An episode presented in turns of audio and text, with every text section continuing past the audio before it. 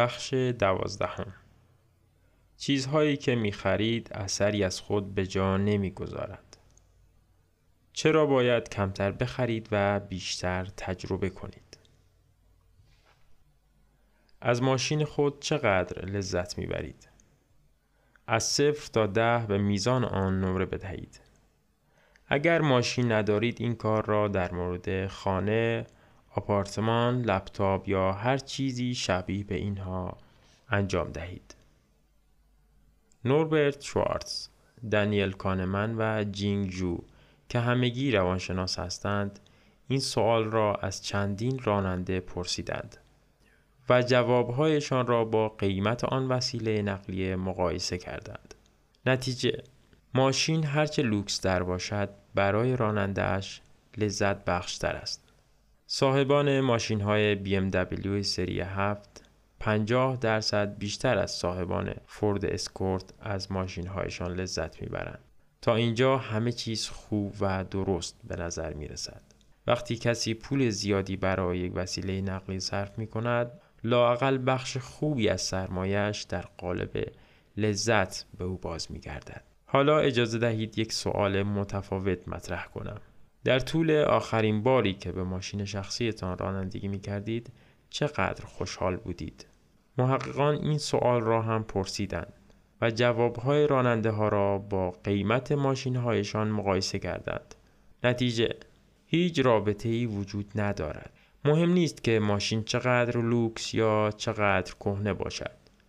خوشحالی صاحبانش به شکل مساوی در پایین ترین حد ممکن بود. تحقیق اول نشان داد که بین ارزش پولی ماشین و لذتی که صاحب آن حس می کند رابطه ای وجود دارد. هرچقدر ماشین لوکستر باشد لذت هم بیشتر است. اما تحقیق دوم چنین رابطه ای را نشان نداد. یک ماشین لوکس رانندهش را خوشحالتر نکرد. چطور چنین چیزی ممکن است؟ به سادگی سوال اول باعث می شود که ذهن شما روی ماشین متمرکز شود. در حالی که سوال دوم باعث می شود به چیزهایی کاملا متفاوتی فکر کنید. مثلا به یک تماس تلفنی در حین رانندگی، یک اتفاق به خصوص در محل کار، یک ترافیک شدید یا یک راننده احمق که جلوی شما بوده. به بیان ساده یک ماشین زمانی شما را خوشحال می کند که به خود آن فکر می کنید. نه وقتی که مشغول راندنش هستید. این نتیجه تأثیر توهم تمرکز است که در فصل قبلی درباره آن صحبت کردیم. البته که این موضوع فقط در مورد ماشین ها صادق نیست. توهم تمرکز بر لذت شما از خرید هر چیزی تأثیر می‌گذارد. وقتی در حال فکر کردن به چیزی هستید، معمولا تأثیر آن را در زندگیتان بسیار دست بالا می گیرید. چه در مورد خانه مخصوص تعطیلات، چه تلویزیون پلاسمای بزرگ یا یک جفت کفش نوع لوبوتین. تمرکز کردن روی خود خرید شما را خوشحال می کند. اما در طول استفاده روزمره از آنها این چیزها به مرور و در پس ذهنتان کمرنگ می شود و تأثیرشان در خوشحالی شما به حداقل می رسد. وقتی اثر معکوس را در نظر می گیریم یعنی عوارض جانبی مخفی و هزینه های پنهان نگهداری چیزهای خوب همانطور که در فصل پنج هم دیدیم هم از نظر زمان هم پول را حساب می کنیم متوجه می شویم که این دو اثر معمولا طوری با هم ترکیب می شوند که در نهایت شما را بی پول می کنند. نتیجه نهایی از دست رفتن خوشحالی شماست. باور کردنش سخت است. بگذارید مثالی بزنم. فرض کنید که یک خانه شیک و مجلل بیرون از شهر خریده اید. سه ماه اول از تک تک پانزده اتاقش و از تمام ریزکاری هایش لذت می‌برید. اما بعد از فقط شش ماه به ندرت متوجه تجملاتی می‌شوید که شما را در بر گرفتند. زندگی روزمره شما را سرگرم کرده و درگیر امور مهمتری شده اید. در این حال بعضی چیزها هم تغییر کرده. یک خانه با پانزده اتاق و یک باغچه بزرگ با آن آپارتمان سه خوابه که قبلا در مرکز شهر اجاره کرده بودید فرق دارد. حالا به یک نظافتچی و یک باغبان احتیاج دارید. نمی توانید خریدهایتان را خودتان با پای پیاده انجام دهید. و رفت آمد روزانه شما که قبلا با یک دوچرخه سواری 20 دقیقه انجام می شد، حالا نیازمند یک ساعت رانندگی است. در واقع خانه جدید با شکوه شما در مجموع باعث کم شدن شادیتان شده و حساب خوشحالیتان را خالی تر کرده. این مثال ساختگی بود اما من نظیر آن را در زندگی واقعی هم دیدم. یکی از دوستانم یک قایق تفریحی دارد. در واقع باید بگویم داشت چون بلافاصله بعد از خرید آن را فروخت. با این حال او حالا کمی زرنگتر به نظر می رسد چرا که دو روز از شادترین روزهای زندگی کسی که قایق تفریح دارد روز خریدن و روز فروختن آن است.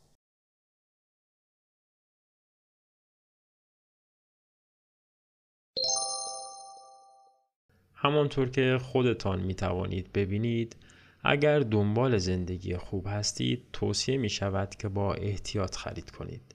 اما دسته ای از کالاها وجود دارند که توهم تمرکز نمی تواند چیزی از لذت آنها کم کند. تجربه ها وقتی یک اتفاق لذت بخش را تجربه می کنید هم در قلب هم در ذهنتان آن را حس می کنید. پس سعی کنید بیشتر روی تجربه ها سرمایه گذاری کنید تا اشیاء فیزیکی. یکی از های چنین کاری این است که اکثر تجربه ها هم هزینه کمتری دارند هم کمتر دچار آثار پدیده اثر معکوس می شوند. مطالعه یک کتاب خوب، یک سفر با خانواده یا ورقبازی با دوستانتان همگی بسیار مقرون به صرفند. البته که بعضی تجربه ها به جیب پرپول نیاز دارد. مثل سفر به دور دنیا یا سفر شخصی به فضا. اما اگر پول دارید اینها بدون شک سرمایه گذاری های بهتری هستند تا جمعآوری مدل های متفاوت ماشین پرشه.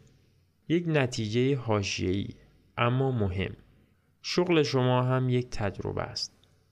شغل شما مثل پرشه نیست که وجود فیزیکی داشته باشد. اما هنگام رانندگی در گوشه ذهنتان محو شود.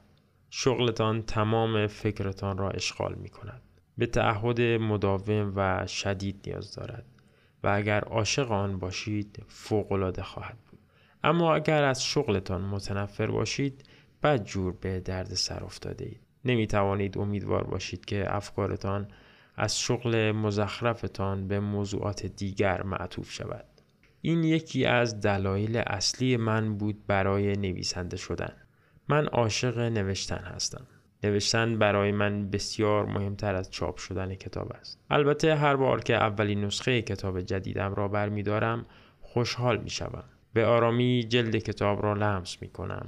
ورقش می‌زنم و بوی خوش تازگی صحافی کتاب را استشمام می کنم. اما خیلی زود کتاب راهی قفسه می شود و من دیگر به ندرت به آن فکر می کنم. چرا که ذهنم درگیر کتاب جدید است. هیچ چیز احمقانه تر از جان کندن در شغلی نیست که درآمد بالایی دارد اما هیچ لذتی از آن نمی‌برید. مخصوصا اگر پولی را که از راه آن به دست میآورید روی وسایل هزینه کنید نه تجربه ها. وارن بافت در این باره چنین می‌گوید کار کردن با افرادی که حالتان را خراب می کند مثل ازدواج کردن برای پول است. تصمیمی که در هر شرایطی بد است اما اگر پولدار باشید و سراغ آن بروید دیوانگی محض است. حالا که صحبت از ازدواج شد در آخر این را هم بگویم که ازدواج هم یک تجربه است. اینکه از روی وفاداری محض یا نبود گزینهای دیگر رابطه ای را که شما را خوشحال نمی کند حفظ کنید بیمعنی است. در اینجا توهم تمرکز به کمکتان نمی آید. درست است که قرار نیست تک تک روزهای یک رابطه آفتابی باشد اما روزهای ابری آن نباید سنگین تر از بقیه روزهایش باشد. اگر ابرهای طوفانی پدیدار شوند هنر اصلاح فصل دو را به کار ببندید. اگر رابطه شما کاملا به بنبست خورده خودتان را از شر آن خلاص کنید. یک رابطه مخصوصا اگر عاشقانه باشد هیچگاه به پس ذهنتان رانده نمی شود.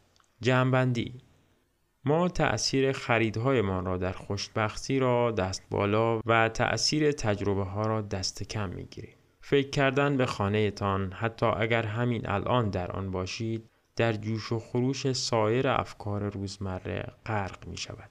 اما در مورد تجربه ها ماجرا فرق دارد. اگر قبلا کفش لوبوتین را خریده اید حالا چه کاری می توانید بکنید؟ حداقل حواستان باشد که مدام از آن لذت ببرید. در حالت ایدئال باید هر روز صبح آن را تمیز و براق کنید و هر شب هیچ چیز جز رویای کف قرمز رنگ و براق آن را در خواب نبینید. حداقل یک بار هم که شده از توهم تمرکز به نفع خودتان استفاده کنید.